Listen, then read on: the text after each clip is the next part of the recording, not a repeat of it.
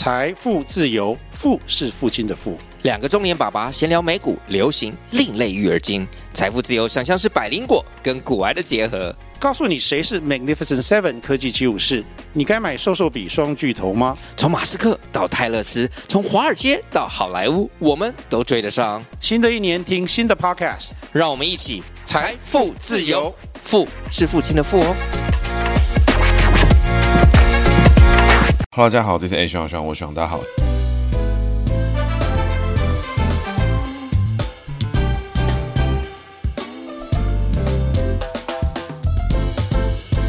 Hello，大家好，这是 A 徐徐，我徐大家好，徐又回来了。那今天徐要讲的主角呢是洪秀柱。那为什么会讲到洪秀柱呢？其实有很多原因啦。从新闻上面来看，洪秀柱的话呢，会讲到他，其实是因为最近呢，因为总统候选人侯友谊的民调持续下滑，就开始有人说是不是要换侯啦，干嘛的？但没想到当年哈，二零一六哈，第一次有总统候选人阵前换将的换柱柱柱姐哈发文力挺侯友谊，说绝对不能换柱哈，那换柱呢就乱了。只有团结呢，国民党才有机会哈整合。那当然，洪秀柱他有他的想法。一直以来哈，其实大家也知道，洪秀柱这个人的立场他是偏统派，而且是非常鹰派的统派为主。那我个人是不认同、不赞同的这个想法。但是呢，洪秀柱在整个政党里面，他的运作、他个人的角色啊，还有他的态度、他做法作风，都是我非常欣赏的一个政治人物。那另外一个原因呢，是因为最近哈有一位听众呢，这热情的听众呢，赞助我们这个电影票去看一个 VR 电影，叫做《无法离开的人》，基本上是在讲述呢绿岛这个地方当年曾经的白色恐怖的案件啊，那被关到这边之后，很多人在这边就过世了，就死了，被枪杀了。那当时呢有非常多这种事情发生，那甚至呢有这些死刑犯、政治犯，他们只是因为思想呢跟统治者不一样，就被抓到军法处，抓到绿岛去做思想的改革。那改革完之后呢，他们甚至要到死都不知道自己到底干过什么事事情，然后写了。遗书也也从来没有机会呢传到自己当年的家人手上，那是一段非常可怜的故事。那没想到在调查过程呢，发现哎，原来洪秀柱的父亲哈本身呢也是白色恐怖的受难者之一。那他并没有在当时过世，他是有回到自己的生活上面去。那当时呢，其实他也是被关了三年多，在绿岛上面做管训。那我觉得这故事呢其实蛮有趣，所以这边呢今天呢这个因缘际会哈，那我们主角呢很合理呢就是洪秀柱了。那我们照惯例哈，一样从洪秀柱的姓名学开始做解读。洪秀柱呢一九四八年出生哦，一九四八年的民国三十七年，民国三十七年呢，就是属老鼠哦。那洪秀柱呢的秀呢，是这个秀外汇中的秀，这个诸葛亮歌厅秀哦，修肉的那个罗志祥的那个秀。那这个秀字呢，上面一个禾，下面一个奶哥的奶哦。那这个柱呢，就是柱子的柱。我们柱柱姐啊，不是跟你开玩笑。一个木旁边一个主人的主。那人际位呢，我们从名义做解读的话，就是这个秀字。那秀字呢，秀外汇中啊，很多女生其实常用哦。但这个秀字呢，其实在我们姓名学上面是有一个说法，但是这个。说法呢，一般来说，我觉得比较像是你要去注意啊，并不是一定会发生的事情。那我们一般是讲说，哈，秀美殷勤哦，用在名字上面呢，这个人的个性呢会比较奇特，比较特别一点。秀美殷勤是哪四个字呢？这个秀丽的秀啊，美丽的美，英文的英啊，这个弹钢琴的琴，那是刚好是谁啊？洪秀柱、吕秀莲、蔡英文啊，萧美琴。那这四个呢，确实都是一些我们政坛上的奇女子啊，这个我们是不必多谈。那洪秀柱这个人的个性哦，其实他的做法作风人哈，我个人。都没有非常的喜欢，但是他的态度是我非常欣赏，因为毕竟呢，在国民党里面要拿出态度的人哈，没有几个。洪秀柱呢，肯定是前面几个啦。那 那个秀字呢，上面呢是一个稻禾的禾，底下是乃哥不入的那个乃哥的乃字。那这个稻禾的禾是什么呢？就是五谷的意思。老鼠呢，逢五谷哦，就得食，所以它的外在呢是好的。如果他有另一半或者他有交男朋友的话呢，哎，另一半对他也要很有帮助。看起来目前是还没有这个 这个大哥啦，那但是洪秀柱的秀智呢，在外在上面呢是非常有帮助，在男性朋友上面对他也是很有帮助的。那底下那个奶哥 blue 的那个奶字呢，那本身呢第一个是有自己的意思。那老鼠逢自己呢，就是这个好的格局哦，因为老鼠逢自己，水系神奇宝贝哈，逢自己呢是属于好的状态。洪秀柱这个人呢，本身内在个性呢是乐观的，是。勇于面对挑战，所以他人际位呢，乍看之下哈是处于无敌状态哦。为什么呢？因为外在好，内在也好，都两边呢都是有得失、有帮助的格局哦。但是呢，乃至另外藏一个是四蛇，所谓四蛇呢，就子丑寅卯辰巳午未申酉戌亥的四字。那这个四字呢，怎么藏在乃字呢？因为那个乃字弯弯曲曲哦，就像一条蛇，所以这个蛇字呢本身属火。那走五行上来看的时候呢，哎，水逢火走下克格局哦，内在个性呢偏强势，但是人际位其实都是有好的贵人存在。那逢蛇呢，老鼠逢蛇。呢，还有另外藏一个体弱用强之格哦，上克下生之格。所以洪秀柱这个人哦，本身内在个性哦，其实是有他多愁善感、想得多、愿意付出的一面哦。因为人就会很好，所以这种比较纤细敏感的感情哦，我相信哦，洪秀柱是藏在他的心底啊，偶尔呢被触动一下，哎，就跑出来了。但是呢，大部分时候呢，因为他人就会太好了，这种格局呢会藏得比较深一点哦。特殊情境、特殊状态啊，就会出来。但是呢，一般来说，一般的人际关系对他来讲啊，这个体弱用强的出现哦，机会不高了。所以整体来看，他人际的话哈，其实人际是好的哈，外在形象打理的也很不错，得时，男性朋友、女性朋友对他都是有帮助的。那内在个性呢，偶尔自己有一些小的小剧场存在，有自己的情绪存在。所以呢，这种人是你如果是顺着毛摸哈，我觉得还 OK。但如果你逆着毛摸，他这个上课下身哦，一搞下去，然后内在又藏个下课，哇，这有时候脾气上来哦是比较难搞一点。不过呢，整体来说，你真的跟他当朋友之后，洪秀柱这个人哦，并不是你在电视上看到这么强势、这么霸道、这么这么强硬的一个人哦。其实呢，洪秀柱这个人如果跟他当朋友，哎，其实哦可能是是还不错的。那再来是这个柱哈，一般来说这个柱字用在女生名字哈，我觉得是比较少见。不过呢，因为刚好看起来他爸爸妈妈在取名的时候呢，他们这一辈小朋友的名字都是以柱字为名啊，所以他当时他的哥哥呢叫做这个洪国柱，那妹妹呢叫洪凤柱，自己呢就叫洪秀柱。所以其实呢，那个柱字呢刚好是这个祖传的，自带呢一根柱子啊。所以那这个柱子呢，对于老鼠来说呢，因为它水逢木哈，走下生之格，水生木嘛。那所谓下生呢，所以代表他说他的洪秀柱这个人呢，做事情呢是。一个牺牲付出的格局，他认为做事情认真努力付出就会有机会，就会有成果。他是一个会把自己搞得比较累的一个状态，所以他现在退休了。相信呢，这种人哦，退休了还是会找事做啊，绝对呢闲不下来。就算呢不是政治工作，肯定哈也是一些这种什么慈善公益啊，可以让他走到台前的工作。那柱字右边那个主人的主哈，就是逢大的意思，因为他是主人嘛，主人自然是大。那老鼠呢，在十二生肖的赛跑里面的老鼠呢是拿第一名，所以呢逢大哈，老鼠逢大。做事情果断、磊落、强势，有自己的想法，节奏呢抓在自己手上，好好的没有问题。那另外呢，秀字本身这个秀呢，因为它开秀了嘛，开统神秀一波，有没有？这个罗志祥秀一波，这个秀字呢本身也有大的意思，所以老鼠逢大都是好的格局，走一个磊落、大方、强势的格局哈。那这种格局哈，一般来说小生肖逢大一样呢，会有这种下课格局，它是看起来也是类似的状态，但是呢，下课的人会在不明所以的地方做坚持，但洪秀柱这个人哈，没有获益。没有所得，这件事情做下去看起来就是不好啊，他也不会硬盯的要盯下去，他绝对就是当断则断，该做什么做什么。所以他这个人呢，做事情哦，以国民党的这种格局来看呢，走上课男性居多的格局哦，洪秀柱这个人哦，绝对是强势有搞头的啦。那当然哈，我们现在讲这些都是走他的个人姓名上的格局，但他从他长大的过程中，他是受到一个统派教育的一个状态，他非常热爱统派，非常积极的希望推动台湾跟中国去统一的这个格局。所以当这个统派格局、统派的教育环境带给他的时候呢，诶，他一样会非常磊落的去做，怎么样呢？我们可以化独建统，哎，怎么样呢？推动统派格局。所以你会看到他这个人在做统派的事业的时候，哎，推动统派这个格局的时候，他是怎么去做？怎么样的铲除他认为不该存在的事情？所以就算呢你不认同他的政治思想、政治想法，但是呢他做事情的快、很准，这个逻辑哈，我相信呢他有他的做法，跟他霸道的地方，跟他推动事情进展的这个手法，我觉得都是值得观察的地方。那接着哈，我们来讲一点洪秀柱的故事。洪秀柱本身呢，他是刚刚提到了嘛，还有哥哥跟妹妹。那他本身呢，他的爸爸呢叫做洪子瑜。那洪子瑜呢是浙江省的余姚县人哦。那他基本上呢是在上海念书，念了上海政法大学的法律学系。那之后呢，在国民政府做事。那之后呢，二十九岁的时候呢，跟随严家淦哦来接管台湾。陆陆续续呢，就来到了台中的台糖的糖厂。当时呢，就是整个家人呢也都住到糖厂的宿舍里面。那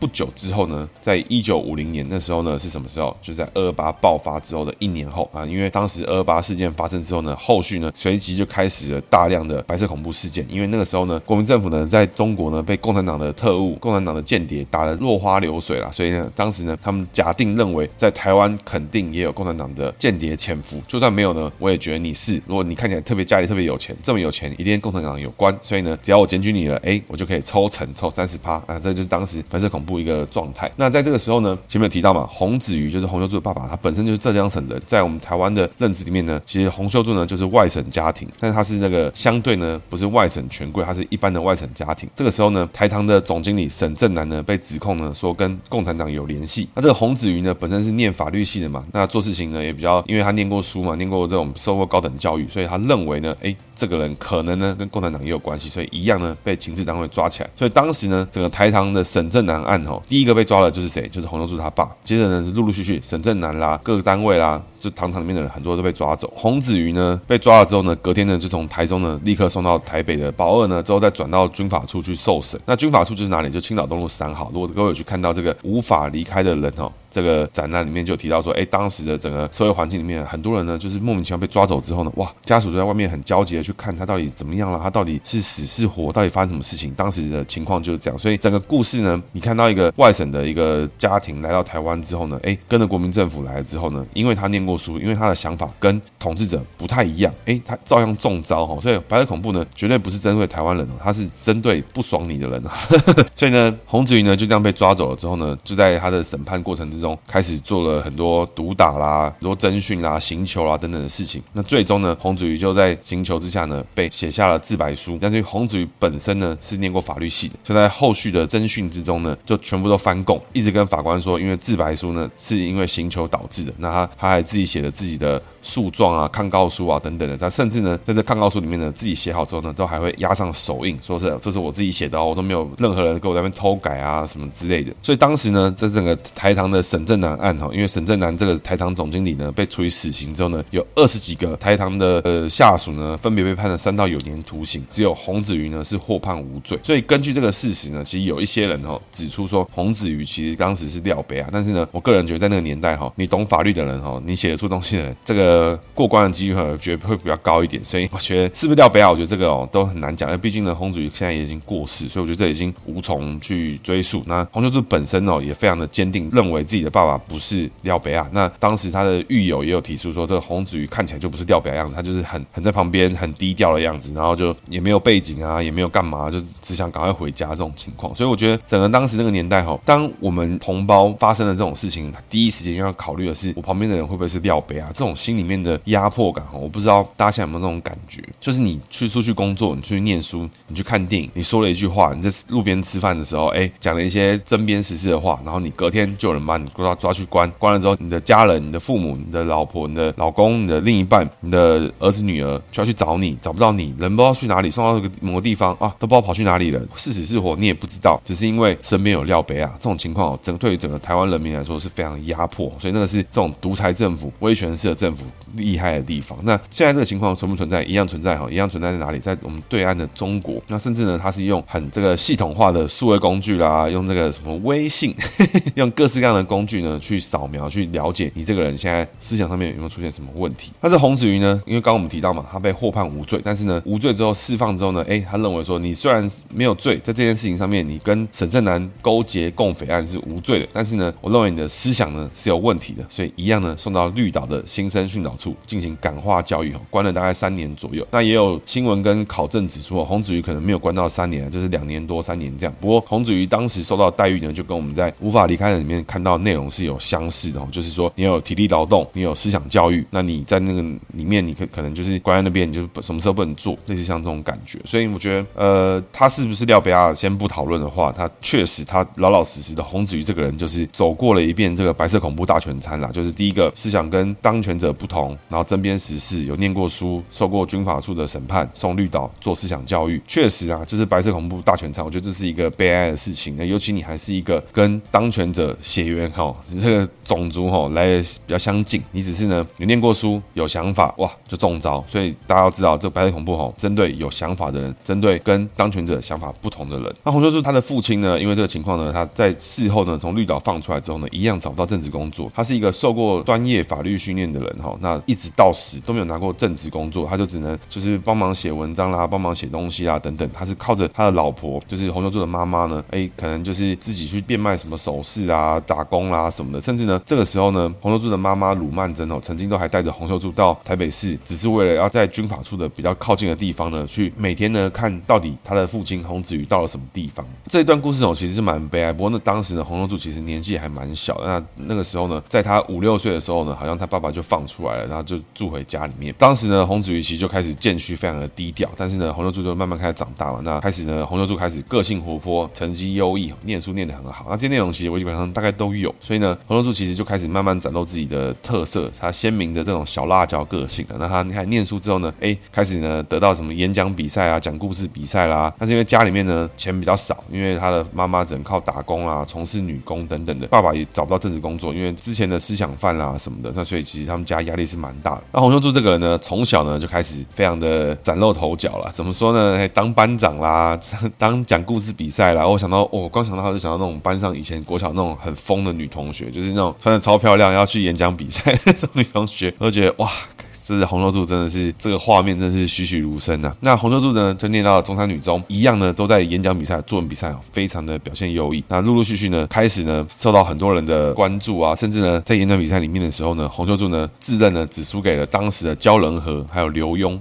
那这个时候呢，训导主任呢，就问洪秀柱说：“你要不要入国民党啦什么的？”那洪秀柱呢，就问他爸爸说：“他的意见怎么样？”那他爸爸呢，因为受过整套白色恐怖的大全餐，他爸爸呢，应该是蛮害怕，所以他就说：“你自己决定就可以了。”那洪秀柱呢，后来呢就很认真的念书，他最后呢他就因为父亲的希望哦，还是希望他念法律相关的事情，所以洪秀柱呢就去念了文化的法律学系。那当时呢洪秀柱呢就非常的认真啊，他去了文化大学之后呢，哎还学了很多那种古典音乐。我觉得洪秀柱这个人真的就是哈中国女性的那种一整套大全餐啦，演讲比赛啦，那种仪态啊，留长头发，然后就是还会当班当班长啦，学琵琶、弹古筝、吹口琴，哇，真的是大全餐。那洪秀柱他呢就非常认真，开始有工作啦，啊当家教啦。什么的，陆续呢，他开始毕业之后呢，就开始要准备考律师跟司法官。但是呢，当时哦，这个录取率比较比较低，那他考不上哦，不像那个以前哦，比他晚个几梯的陈水扁、谢长廷哦，可以在大一、大二考上啊。毕竟呢，不是每个人都是这种台大法律的鬼才。所以洪秀柱呢，虽然已经很厉害了，但是呢，他还是没有考上。但是因为家里的关系，他必须找工作，他就当了老师。那因为那个年代呢，九年国民义务教育的开始呢，所以整个国家呢需要非常多的老师，从高等教育里面去找。所以洪秀柱呢就开始当了老师。从西湖工商啦，什么秀峰国中啦，什么的板桥国中开始，一路当老师。之后呢，在二十三岁的时候呢，就转任了秀峰国中的训导主任，是全国最年轻的训导主任。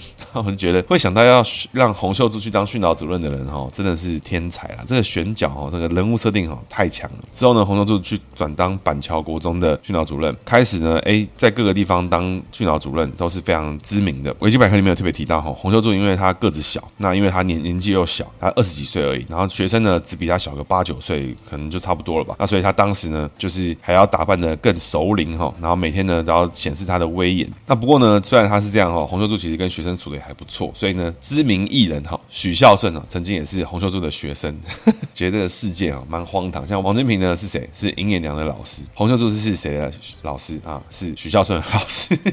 他这个教育界哈，所以你要从政哈，为什么以前很多国民党的从政的人选呢会从教育界出现？为什么呢？因为这些人教的学生多，支持者就会多，还有家长，所以这些人人脉就会广。为什么呢？因为以前那个年代，你要去接触到很多人，你就是要一些人脉广的这种职业，比如说老师啦，比如说这个菜市场的啊，比如说公务员啦等等的哈，这机会比较高。那如果你是找医生、律师哈这种受过高等教育的，有时候呢暗藏的都是那种非常党外的思想，没有人能接受国民党，所以大家会去找的这种从政的人都从这个地方出来，因为就是这个原因的感觉。那洪秀柱呢，开始呢希望就可以当校长嘛，但是因为他爸爸本身哦，还是希望他走法律系，所以还是有颇有微词。不过洪秀柱呢，在这个时间点就被国民党看上，当时呢就开始有人找了洪秀柱呢参与台北县党部的妇女工作组第四组的组长。那洪秀柱呢，从这个时间点呢就开始呢离开了这个教育界的工作，然后开始进入到党职去。那开始呢，洪秀柱做了很多国民党的相关的工作。就是那个年代呢，党跟政哦是不分的，所以那个时候呢，如果你是一个国民党县党部的组长的层级哈，基本上你是就是一个县政府局处首长的等级哈，所以一般人哈，在那个年代哈，你如果现在跟你说啊，我们这边是新北市国民党的市党部的这个组长，大家想说干嘛谁啊，关我屁事。但是在在那个年代呢，党跟政是不分的时候呢，如果你是一个县党部的组长，你呢就等同于县政府的局处首长。所以为什么那个年代有人曾经提过，我记得好像是胡志强还是谁吧，就是说这个党职哈跟公职的时间要互通，可以领这个十八趴还是领什么退休金啊？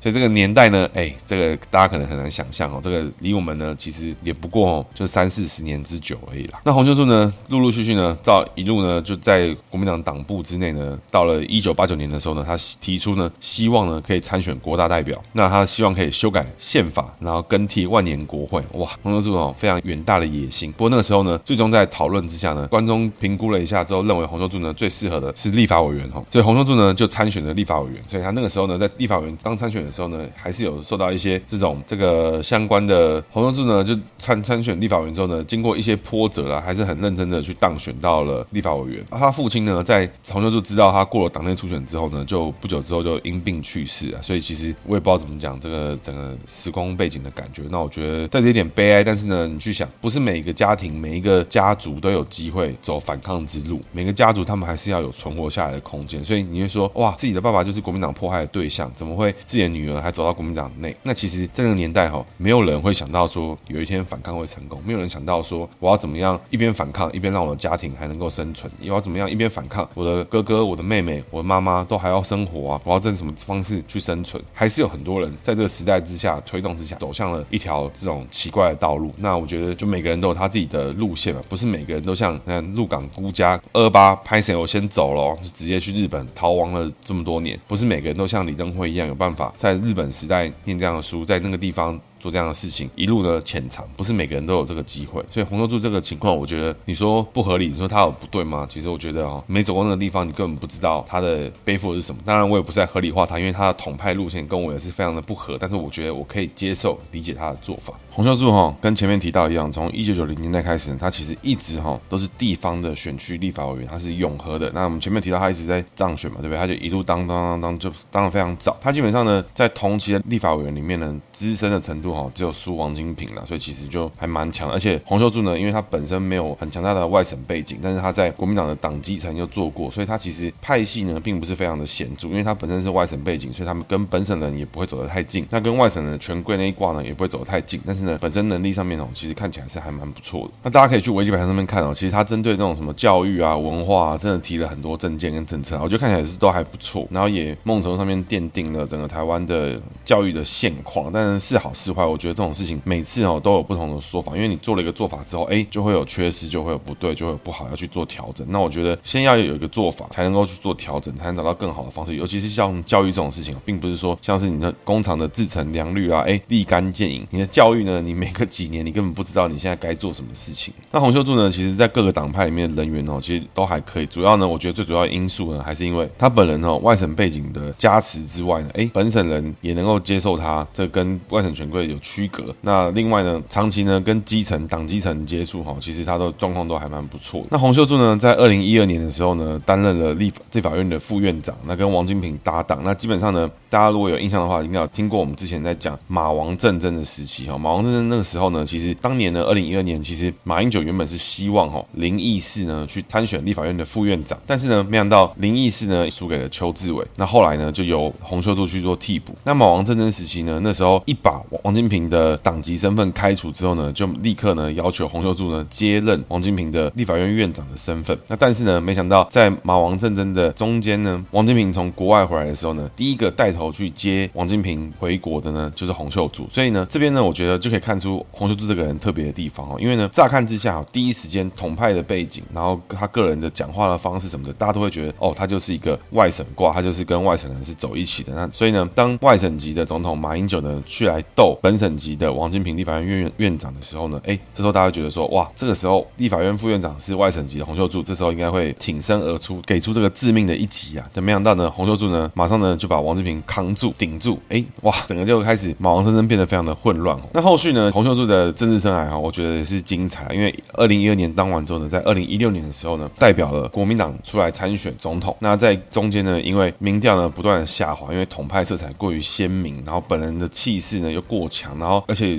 如果大家有印象的话，应该有提过说。我们在说国民党提名总统候选人的时候，必须要具备几个要素。洪秀柱呢，只具备了其一，他是具备了什么？外省籍的身份，但是呢，洪秀柱并不是外省权贵，所以我觉得这边是小输一点。那另外呢，他也没有找到本省籍的搭档出来跟他配合，所以呢，洪秀柱的身份因为在外省籍的权贵里面吃不开，在本省籍里面呢也吃不开，那个性呢又过于强势，跟地方的人走的没有那么靠近，哇，这时候就蛮吃亏。所以他在民调不断下滑之后呢，就因为朱立伦的关系呢，进行一个换柱，哇，那当然有很多因素啦，当然民调低啦，什么防专条款啦，各式各样的手法呢，里面搞到最后变得好像就是朱立伦自己要出来选。才把洪秀柱干掉。那我我觉得当然有很多因素，但总之洪秀柱呢是国民党这个政党创党以来哈第一次提出总统候选人之后在阵前换将的一次。那当然在最近一次呢，很多人在看到侯友谊的表现之后，很多人会说要换侯啦，要干嘛的？那洪秀柱呢，身为前一次的受害者呢，就出来大声疾呼哦，国民党绝对不能够换侯，那只要阵前换将呢，就会严重破坏党内的团结。那我觉得绝对不能这样做。那我觉得洪秀柱呢，基本上我觉得非常佩服他的气魄，因为为什么呢？因为正常人如果这样出来这样受害啊，被这样搞啦，一定对朱一伦有充满满满的恨啊，或者对对于这个、这个党机器啦什么有很多意见什么的。但没想到呢，洪秀柱呢完全没有，他就希望以国民党的角度去替国民党思考，那希望呢把国民党做最大程度的团结跟整合出来。那我觉得这个说法呢，哎，给过。而且呢，洪秀柱呢还非常直接提出哈，说有些小鸡啊，有一些人啊，在这个时候呢见缝插针哦，想要去干扰国民党的团结，那这是不对的事情。那我觉得非常非常的有气魄，因为这个时候呢，大部分的国民党人都是在干嘛？你要当大佬的人就是大佬嘛，不用做事情。比如像韩国瑜，韩国瑜这时候做什么都对嘛，他就在那边嘻嘻哈哈啊，谁出来呃，谁给我足够的好处，谁给我足够的面子，哎，我就带着韩粉出来挺他一波，我 O 不 OK？我当然 OK 嘛。但你要我出来扛责任，O 不 OK？不好意思，我我先去打个麻将之类就不会来。那洪秀柱呢，出来愿意出来讲这个话，我觉得是非常厉害。那他在二零一六年被换掉之后呢，就沉寂于这个政坛。当然，二零一六年是以朱立伦惨败作为那一年总统候选人的收尾。那洪秀柱呢，在之后呢，就不补选上了国民党的党主席。那国民党党主席呢，在这个期间呢，其实洪秀柱就不断的积极的运作。不过他其实在隔年呢，就离开了这个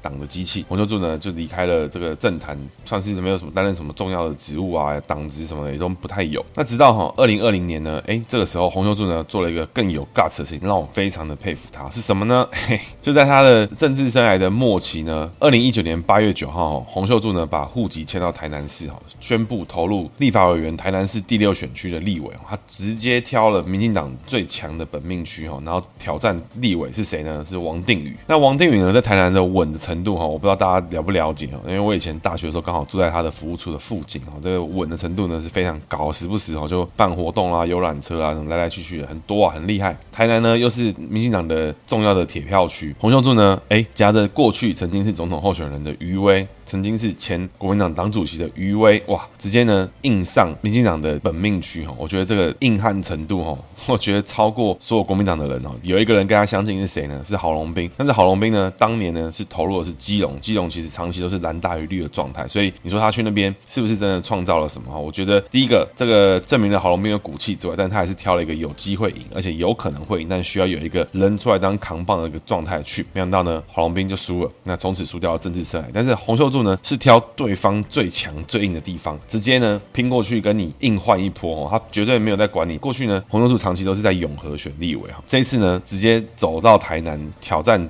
台南最硬的王定宇，那我就觉得这个想法非常的有想法。那很多人会觉得他很笨，他没有爱惜羽毛，但是我觉得洪秀柱真的是爱国民党这个党，因为不是他这样子出来挺，不是他这样出来跳下来哈，人家讲叫元帅东征啊，他这个叫做前元帅南征啊，够猛，这个气魄一出来哦，那一年台南市有没那么差，还是很很多人愿意投入，然后呢，希望呢可以为国民党打下喜事。当然最后呢还是没有赢啦。那整体来看哦，呃，洪秀柱的整个生涯，其实我都是觉得哎蛮有意思的人哦。他这个人简单说，我觉得他工作上面非常的认真努力哦。然后怎么说呢？小时候念书啊，认真念书啊，然后这个各式各样的什么法律啊，然后这个音乐啊、演讲啊、什么古筝口琴什么，学这么多东西哦，我基本上觉得蛮蛮屌的，因为很符合那个年代哦，对于我们中华儿女的想象，那他也非常去面对，非常符合这个样板女性的成长方式去成长，然后考上了文化的法律系。毕业之后呢，虽然没有考上律师跟法官，但是呢，因为家庭关系，他去当老师。当完老师之后呢，哎，成为全台湾最年轻的训导主任，目标呢，成为台湾最年轻的校长。虽然没有成功，就已经被国民党挖角。那在国民党基层呢，声量也很好，那工作的效果也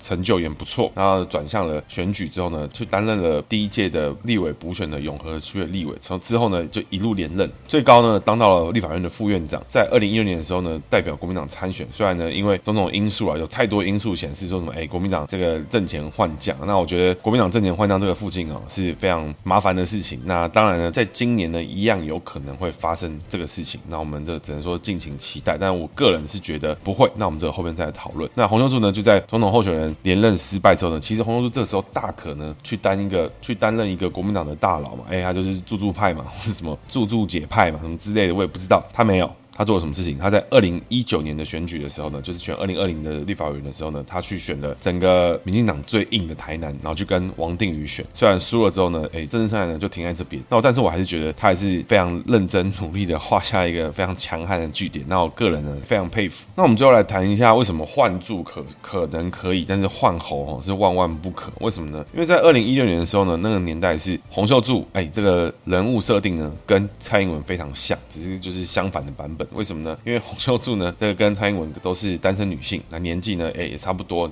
洪秀柱大了一些，然后同时呢，在行政立法都有一些经验，像只是呢比例上面稍微不同。洪秀柱呢是以立法民意代表为主，但是蔡英文呢是以行政为主。再来两个人又都是法律系背景，只是呢洪秀柱呢因为家庭因素嘛，看起来是没机会出国了，所以这都在台湾。蔡英文呢是这个喝洋墨水回来的，所以整个人的两个人设呢看起来呢是相近的。那统派跟独派呢两个是非常的南辕北辙，所以这个人物设定呢其实是有点东西的。那但是呢，因为洪秀柱呢在选举期间呢就提出了这个未来呢他只要当选了，他一定会提出这个和平条约啦，这个什么一中各表啦，什么就是非常统派、非常激进的做法。所以很多人就觉得哇太恐怖了，这个母鸡要带我去死。因为大部分的主流民意呢还是不相信统派这件事情。但是洪秀柱呢就没爱管你，他就直接硬上。唱到后来呢，国民党受不了了，只好换柱。那我觉得可能说死也命也，然后最后呢换成朱立伦之后，确实国民党在二零一六年的时候呢惨败到一个不行。当然惨败也是因为马英九执政末期的成绩单并不亮眼。最后呢就是由蔡英文赢得了那一年的选举。那其实洪秀柱有个人也是有蛮多什么争议啊，什么那些东西在那个维基百科上面都有。基本上呢，洪秀柱是这个非常亲中，非常的喜欢中国，非常听信中国各种各式各样的话，然后深深的希望台湾跟中国可以统一的一个鹰派型的统派。那我觉得这个战力呢非常强，没爱跟你演的，他就是我就是统派啊，不管怎么样那种感觉。我个人呢希望跟大家分享，就是洪秀柱呢还有三只宠物啊。第一个呢是非常大只的一个象龟哈。那洪秀柱呢在饲养这些宠物的时候取的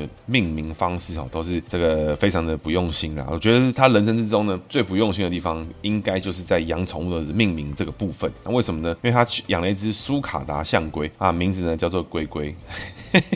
那他还养了两只猫啊，养养养了两只猫，这个肯定是加分。但是这个猫呢，分别叫做喵跟咪。然后，然后我觉得这个是我在长期呢在 Facebook 的猫社团里面看到这个取名之中呢，对于宠物取名最不用心的一次。所以我觉得洪秀柱这个人的工作能力好啊，人际关系也很好，但是呢，在宠物取名这个方面呢，算是算是一个蛮随便的一个状态。然后我是不知道他在干嘛啊。整体而言呢，就是就算是统派啊，如果他的人格特质、他的个性、他做事情的手法、他的态。态度，他对工作的认真程度，我觉得都还是有值得钦佩、值得可以去理解的状态，因为他就是真心诚意的认定说我要做统派，我是对。但相对的，如果今天有人只想跟你打模糊仗，只想跟你打马虎眼，什什么事情呢？都是在那边跟你左一个右一个，哎，就是不跟你正式面回答问题。像当年的洪秀柱在专访的时候，一被问说你以后会不会签和平协议，他就说哦，我当然一定会签和平协议啊，就这么老实的回答问题的，反而被换掉了。所以台湾的真正政治人物里面，会不会其实一直都是我们这些选民在造就了这些政治人物喜欢这种打官腔啦、打马虎眼啦、东扯西扯、东拉西扯一堆有的没的事情，最后呢，没有人听得到答案。哎，这时候反而觉得这个人很不错，这个人很好。那我觉得这是台湾政坛里面很大的问题。那二零一六年为什么可以把露珠姐换掉呢？为什么呢？因为当时整个蓝营支持者呢，他是没有其他的出口，所以你换完了，你换朱立伦也好，你换吴敦义也好，你换了各式各样的人都好。那这些人呢，泛蓝的蓝的铁蓝的体系呢，还是会走向把票开到蓝这边，只是呢，他会不满意，他会不爽，他可能就是投票率变低，板块有没有移动？没有，他只是不爽你就不去投而已，就这样而已。但是今年呢，二零二四呢，有什么？有柯文哲，所以柯文哲基本上呢是成为了这一场选举面的变数。因为今天如果一旦侯友宜被换掉的时候呢，这时候国民党内的挺侯派会说什么？我干他妈的提郭台铭是吧？好，那我没我没差，反正我可以投柯文哲啊。相对的，如果你今天跑出来说有这个换侯的可能性，你让郭台铭又出来多搞了一阵子，诶，最后还是没换，那这时候代表什么意思？这时候呢就代表说，妈朱一伦又来白嫖了。所以呢，挺郭派呢又会说，我可以不投侯友宜，我可以投柯文哲啊，我没差。这时候就涉及什么问题？涉及了板块移动哦，涉及了政党票的移动，涉及了总统票的移动，会很大程度的影响到非常多的事情。那这时候呢，就会导致国民党的未来非常的有问题。所以今年哈，我觉得坦白说啦，这三个候选人里面，赖清德讲话是稍微实在一点点，但我必须说，就是他妈差那么一点点而已，不像侯友谊跟柯文哲哦，说什么讲什么话都是包牌，讲什么话都是这种鬼扯一通。像柯文哲最近这个，我反黑箱，但是我没有反服贸。那有人问说，那所以你支持服贸啊？我没有，你们是不是网军一条龙在攻击我们？那 不知道你自己讲的话吗？大家讲什么？所以我觉得像洪秀柱这种政治人物啊，虽然立场呢不是台湾的主流，但是他的态度、他的精神呢，我觉得必须说啊，台湾需要更多这样的政治人物，需要更多这种态度，希望有更多这样的政治人物，台湾人呢才可以知道投给这个人等于我要投给什么方向。今天呢，我坦白说，这场选举投下去哈，就像是什么？就像是你在投一个坏掉的贩卖机一样嘛。你以为你投的是 A 啊，出来其实是 B；你以为你投的是 C 啊，出来其实是 D。我以为我投的是中国国民党，没有，他投的其实可能是呵 呵这个简体字的版本。你你以为你投的是台湾民众党啊，出来一看，敢不是蒋渭水，是柯文哲哈，都有很多这种可能。所以我觉得大家每一个政治人物都还有很多的空间可以去操作，还有很多空间可以去诉说你的理念跟想法。但是呢，如果一场选举到最后，三个人没有人讲出自己真心想做的事情，没有没有人讲出自己真心想讲的话，只是讲一些似是而非，然后讲一些这种模棱两可的话，那我觉得哦非常痛苦。那现在非常多年轻人认为说哦柯文哲呢就是最老实，柯文哲就是最敢讲的，柯文哲就最怎么样？其实哦柯文哲他在讲的只是把这个问题讲得很大声，他只是说哦跟你讲啦，蓝绿一样烂的，我来供啦哦，这事情哦很简单可以处理。那其实你还不是不知道他要怎么处理。赖清德呢明显的是比其他人好一些，但是呢也就好那么一些。那我非常期待赖清德未来可以有更明确、更完整、更清楚的论述出来说服大家，因为他的路线呢毕竟可能还是世界上比较能接受的方向。接着讲今天姓名小技巧，今天要讲的是属老鼠逢五谷。那什么是五谷呢？洪秀柱的袖字上面有个禾，稻禾的禾，这个禾字呢就是五谷的意思。那这五谷呢就是什么？就是当你是老鼠的时候呢，你喜欢吃五谷。有没有看到那个在卖的那什么天竺鼠？不是喜欢吃什么玉米吗？喜欢吃什么小米粒啊，什么燕麦之类，就这种东西。老鼠呢喜欢吃五谷，所以老鼠吃五谷得食哈。所以红袖柱这个得食的部分呢，在于它的外在面，所以它的形象上面呢，哎，打理的非常好，非常坚持自己要有个漂亮的形象，要有它的 style。他会不会打扮得非常浮夸、非常胡乱、非常扯、非常的标新立异？其实哦，坦白说他也不会。但是呢，他绝对是一个靠着外表呢，只要漂亮、舒适，他就会觉得心情好的人。所以洪秀柱这个人呢，注重自己的外在、注重自己的形象的人。那同时呢，他的异性缘呢，他的男性的朋友呢，对他的帮助也是大的。所以呢，当你是属老鼠的朋友，你的名字里面有五谷的格局，比如说稻禾的禾啦，有田啦，田产五谷嘛，对不对？有类似像这样的东西存在的时候呢，诶。这个时候，你这个部位就会发挥的很好。如果你在名一的时候呢，哎，你的朋友里面就容易藏贵人。如果你是在名二，就是名字的最后一个字、第三个字的时候呢，出现的时候，就是你在这个工作呢，你是一个非常注重你有没有所得的人，你有没有学到东西，你有没有进步，你有没有得到足够的报酬。这个名字里面出现五谷的人，最常出现的问题是什么？就是呢，你会发现你的朋友。你的工作呢，趋于安定安逸。工作呢，哎，这个喜欢走稳定的路路线。朋友呢，哎，可能就是那三五好友。那因为你是老鼠，你吃五谷，所以你觉得你吃到五谷你就 OK 了。你在这个现有的很棒的环境，你觉得嗯 OK 没问题。但是事实上，你是一只老鼠。如果你有野心一点，你稍微 push 一下你自己，你往更多的地方扩展，你就会发现有更多的五谷藏在你的身边的周遭，你就有更多的可能性。你逼迫一下自己，你就有可能做到更好，得到更多的资源。所以你为什么不这么做呢？所以当你是属老鼠，名字里面有五谷的时候呢，哎，稍微记得提醒自己。这件事情，如果你的身边有非常好的朋友、非常亲密的伙伴呢，他们是属老鼠，名字里面有五谷的时候呢，一样哈。当他们喜欢在你的身边晃来晃去的时候呢，你就知道到什么事情，你是他们重要的五谷，你是他们非常信赖的另一半。那当然，相对的，你也可以适时的提醒他们，哎，可以拓展自己的人脉啊，拓展自己工作的这个领域啦，都可能让他们就变得更好。那如果你有非常想要接近的人，但是呢，他的名字里面他是属老鼠逢五谷，那但是呢，他看起来呢就没有非常想靠近你或者回应你的意思，非常有可能就是你不是他的五谷。那就不是那么适合，但试着呢，把自己的价值提高，试着呢去理解他喜欢的是什么，而不要一一味的就冲上去。那我觉得让自己更有价值，让自己更有存在的必要，那我觉得都是跟老鼠缝五谷的人相处非常重要的一个地方哦。以上是今天节目，谢谢，大家拜拜。